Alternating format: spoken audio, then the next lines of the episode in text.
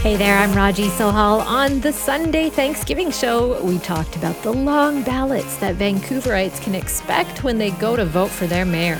Is it time we gave up our at large voting system for a ward system?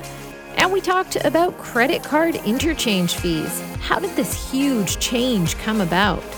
But first, there's a drought on BC's Sunshine Coast, and it may not be totally due to climate change. We are talking about the drought that is happening in BC. BC Sunshine Coast has gone over three months without a good amount of rain. Water supply is so low that it's unlikely to last past November. And the drought is the worst it's ever been there. Several parts of BC are now experiencing level five drought conditions. Why is this happening? What needs to be done? And what can we expect for the days ahead? Dr. Younes Alila is a professor of forest resources Management and joins me on the line now. Hello, good morning. Good morning. Thank you for having me. So, how unprecedented are these conditions we're experiencing now in BC? Well, they they are um, uh, somewhat unprecedented, but I'm I'm afraid that we are we are going. This is just the tip of the iceberg, and we may be up to a big surprise. And because these uh, extreme droughts are very sensitive to climate change, uh, uh, climate change disturbances, and um, and therefore they may they will become more more frequent. Or they could actually become uh, spreading over longer duration and more uh, severe. Uh, usually, you know, it's easy to actually uh, put the blame squarely on climate change but there are other things that we are doing over the land uh, that actually uh, are exacerbating uh, the drought effects. And um, uh, and I'd like to point out during this interview to the way we manage the forest in the mid to high elevation on the coastal mountains uh, of BC. Yes, please say more about that. The, yeah. So so the the way we have been uh, clear cutting of the prov- in the province especially mid to high elevation of the mountains, contribute and, ex- and exacerbate the effect of the droughts. Over the last several decades, we have been draping BC with excessive clear cut logging. If you fly over British Columbia and you throw your head out of the window for, of the plane, there is 90% chance it will fall on a cut block the BC government legislated replanting the trees immediately after logging in, their, in, the, in these cut blocks. Yes. But the research have shown that during the growing season, the younger trees, uh, uh, uh, while growing in the cut block, consumes 50% more water from wow. the soil than the older trees that were logged in there. Why is that? This, well, I mean, a, a, a, a tree that in order for trees to grow, right, they they actually consume water. Trees are are are are, are phenomenal pumps. Uh, they actually suck soil moisture from the uh, uh, suck the moisture from the soil via their roots and evaporate them back into the atmosphere. That's a process we refer to hydrologists as evapotranspiration, and it's fairly known that trees are very good pumps of water from the. That's the way they grow. But of course, the, the, the regenerated forest and the cut block are growing much more vigorously, and they have higher metabolism, obviously. And research have shown that their water consumption from the ground, which feeds the channels during the late summer, early fall, uh, are 50% larger than the trees that the older trees that were there before they were logged. This uh, this this process the research have shown that it lasts over 50 years after harvesting, especially the, the, when the, when the young generated trees are between 50 years and uh, between 15 years and 50 years. So, although this phenomena of the younger trees are consuming more water and exacerbating the the, the droughts, um, is, is um, occurs both in the coast and in the interior environment it is a bigger problem on the coast because the regrowth of the new forest in, on the coast is much more aggressive than it is in the in the interior. The, the, regeneration and the cut block in the interiors is actually much slower. But on the coast, because typically we have more moisture uh, and a, uh, and um, and a, and a, and a, a longer uh, growing season, they actually pump more water. Now, a second uh, mechanism via which the clear-cut logging practice uh, dries up channel and make more severe these droughts are the roads that we build in the mountains to access the timber. Uh, these roads are, uh, they do intercept subsurface flow, what used to be subsurface flow running below the ground after it rains and after the snow melts. Uh, what used to be subsurface flow is now uh, are, is intercepted via the cut banks of these forest roads. Such intercepted runoff is drained quickly um, through road ditches, and these ditches are connected by culverts uh, running under the roads, and the, these culverts are connected back into the channel network of the watershed. Uh, the result is that what used to be subsurface runoff, which recharges the groundwater, which comes in handy during the late summer low flow in the channel system and uh, fall, now becomes surface runoff, and it, and it is actually drained very quickly out of the watershed, uh, as opposed to slowly, um, as opposed to slowly, basically um, recharging that deeper groundwater which is key to the to the to the to the dry periods of the year, which is low, late summer, early fall. So a third uh, and final mechanism via which uh, clear-cut logging could actually um, um, deprive the groundwater from recharge is that on the coast, mid to high elevation, the the precipitation when it falls it actually falls in the form of uh, wet snow. And that wet snow intercepted by the uh, by the forest before logging, right, drip into water, which infiltrate under the for, uh, under the drips uh, uh, drips from the from the branches and leaves. The wet snow drips, melts and drips under the forest canopy, and it, it actually feed infiltrates into the soil and, and, and replenish soil moisture deficit, feeds that groundwater that will help us deal with the droughts later in the, in the year.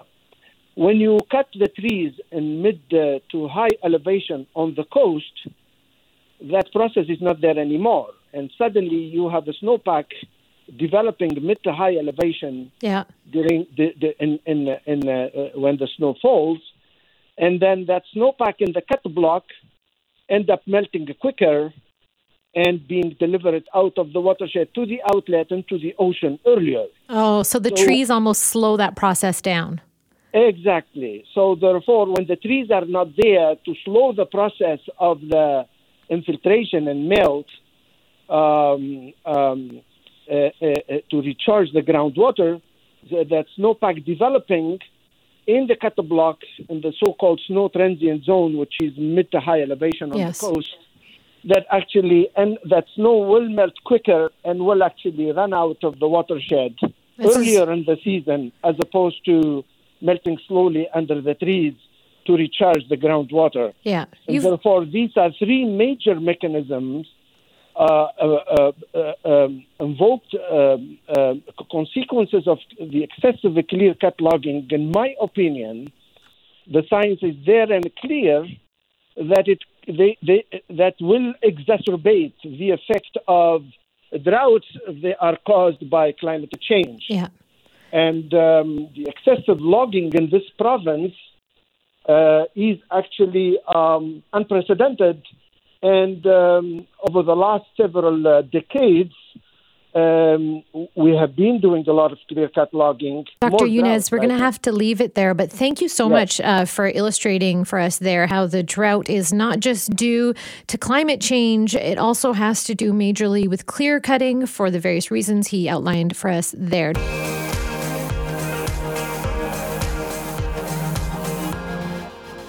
Let's talk credit card interchange fees. We covered this a bit on the Mike Smith show last week. Well, those fees are now in effect, but by now, maybe you've had some time to think about how you may or may not shop or pay any differently. But those changes came about in the first place because of a class action lawsuit.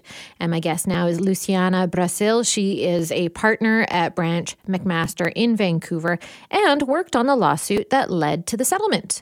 Luciana, good morning. Welcome to the show. Good morning. Thanks for having me.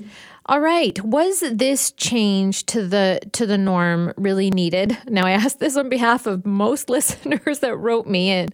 Uh, you know, customers are feeling the squeeze more than ever. Their bosses are holding back on raises, and inflation is rising. Do do these huge corporations like TELUS really need to charge the customer the credit charge interchange fee?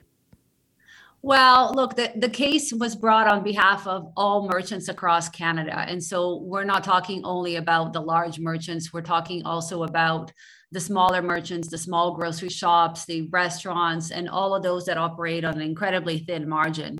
And what was happening is that um, because of the way that the credit card uh, regime is set up by the networks, by Visa and MasterCard, uh, until now, merchants were not allowed to show to consumers what the cost of accepting credit cards is.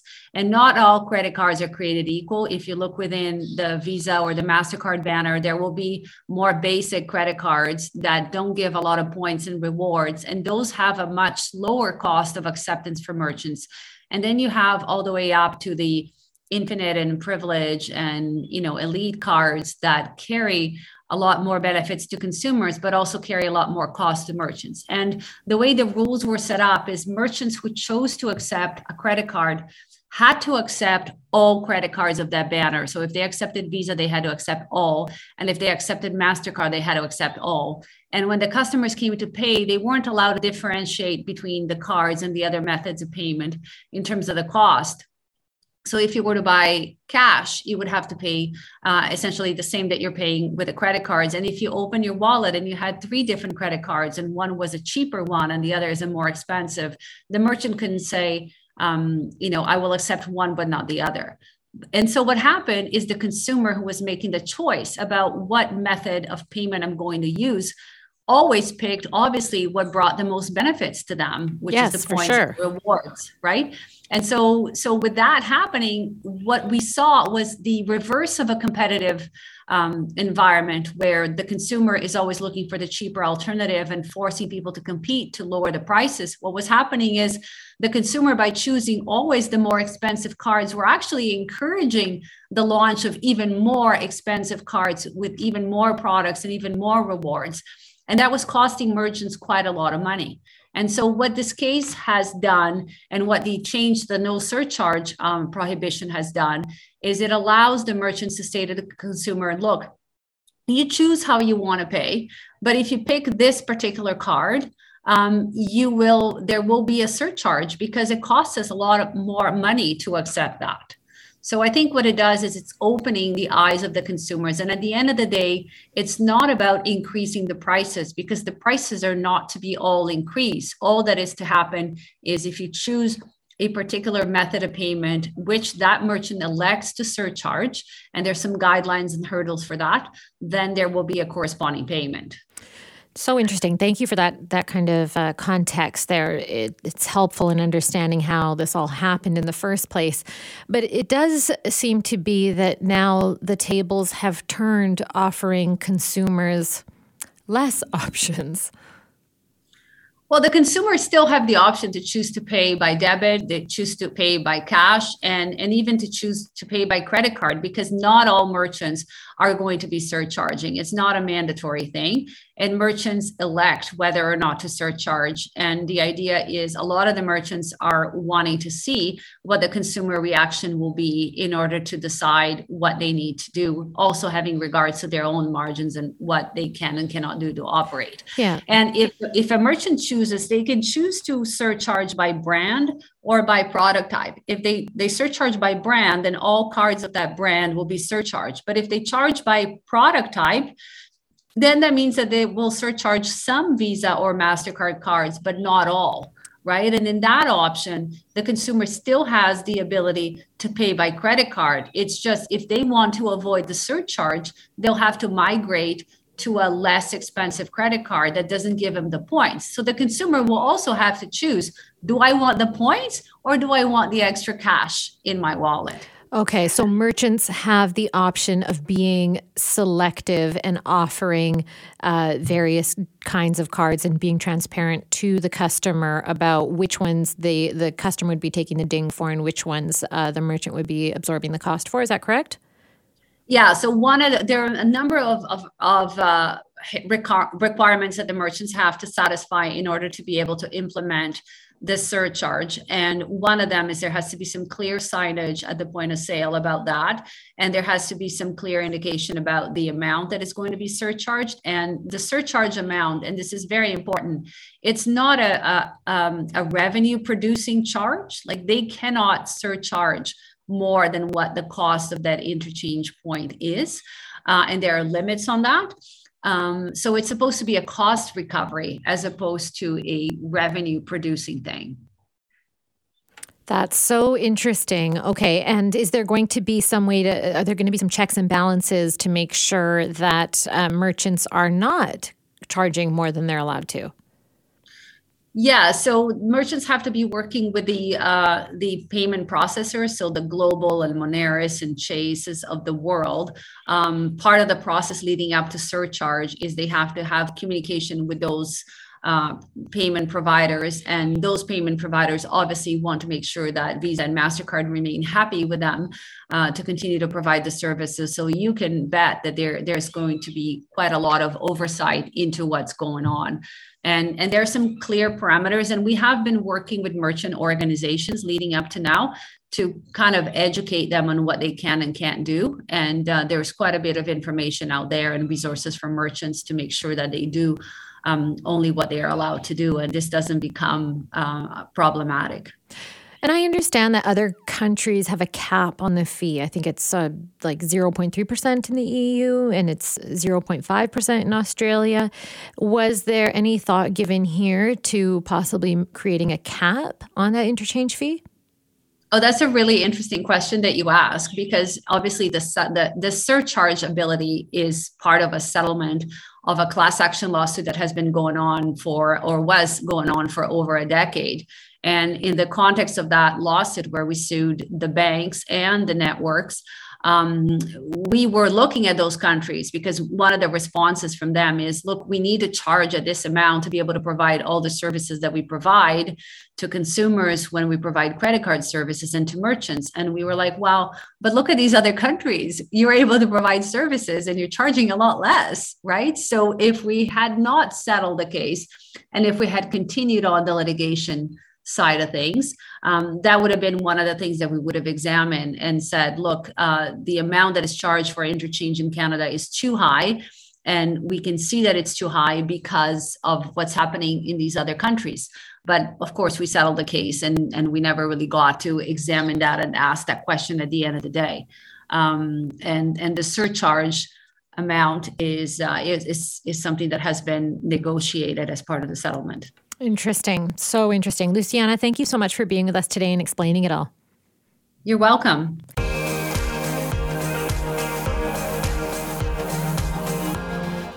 We are talking about the mayoral elections. Now, we have some long lists to scroll, so many candidates for us to all figure out whether we're voting for them or not. So many people to choose from 70 city council candidates in Vancouver and over 50 in Surrey.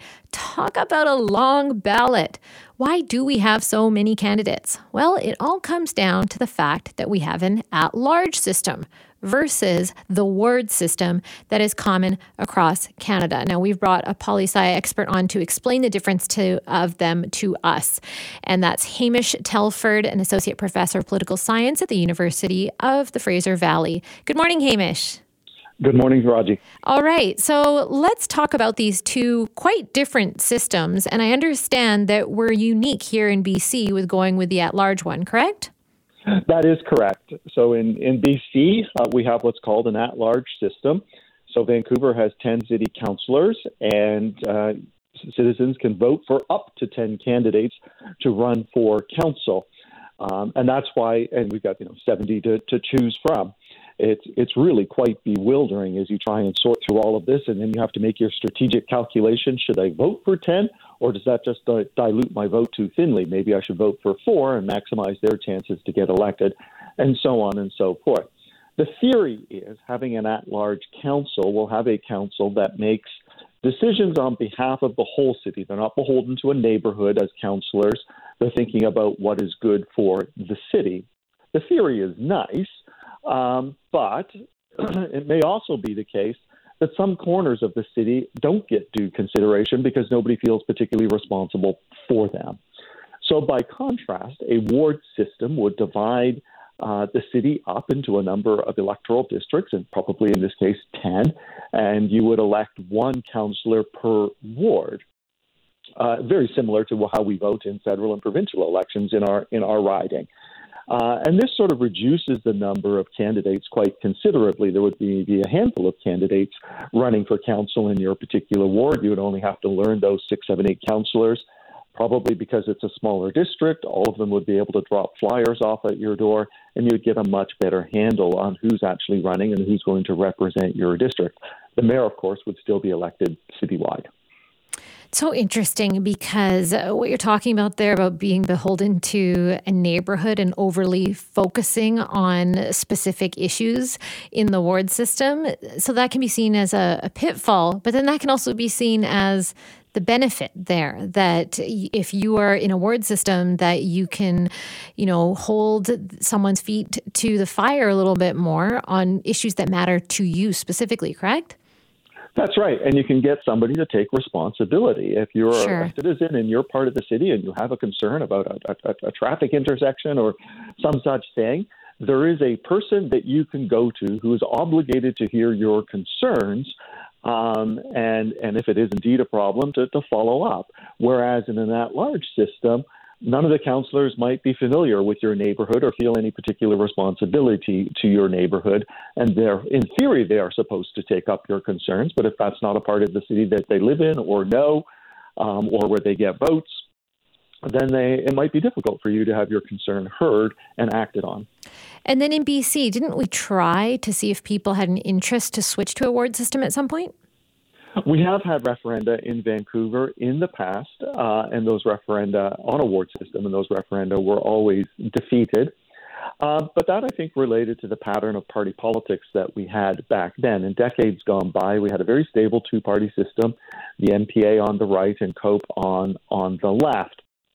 And the system really benefited the more conservative uh, NPA party because voters in the more prosperous neighborhoods of Vancouver, sort of Point Grey and Shaughnessy, Kerrisdale, so on and so forth, tended to vote more often um, and at a higher rate and, and for the NPA.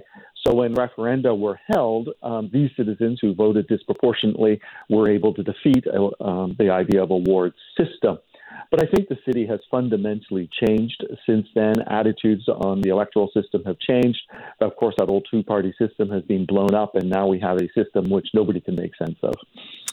Yeah, it's definitely confusing to see so many names on the ballot. That is for sure. Now, what system do you think would better serve the population of BC? I've always been coming from Toronto, which is a very large city with a ward system. I have always been bewildered um, about this at large system. I've lived in BC for 30 years now. I still have trouble getting my head around it. So I'm not saying that a ward system is necessarily better. Uh, it's certainly what I was more familiar with growing up, and intuitively, it makes more sense to me. It does seem to, the ward system does seem to um, inspire more community participation, more community action, more community interest, I think. But one thing I wonder about if it also protects uh, a province, a greater region um, from NIMBYism to have an at large system. What do you think about that? Can I give you an example? I'm thinking about, for for example, the Squamish housing development at Vanier Park at UBC. There are many residents uh, who are very passionately against this development who live right there, but there are people who don't live in that neighborhood. They live in other areas that would technically be, if we were in a ward system, they would be in a different ward. And those people say, no, of course, up with the development. Let's get on with it. So, in the case of NIMBYism, if people really object to this, you have a councillor who represents your neighborhood, and they'll presumably get on board uh, with those concerns because they'll be worried about re- being reelected. But none of the other councillors in other wards will feel the threat of being defeated in the next election. But in an at large system, they too would fear that their votes would go down. So I actually think that in the at large system, there's a greater possibility of NIMBYism. All of the councillors will feel a threat um, if they if they get on board with certain development projects.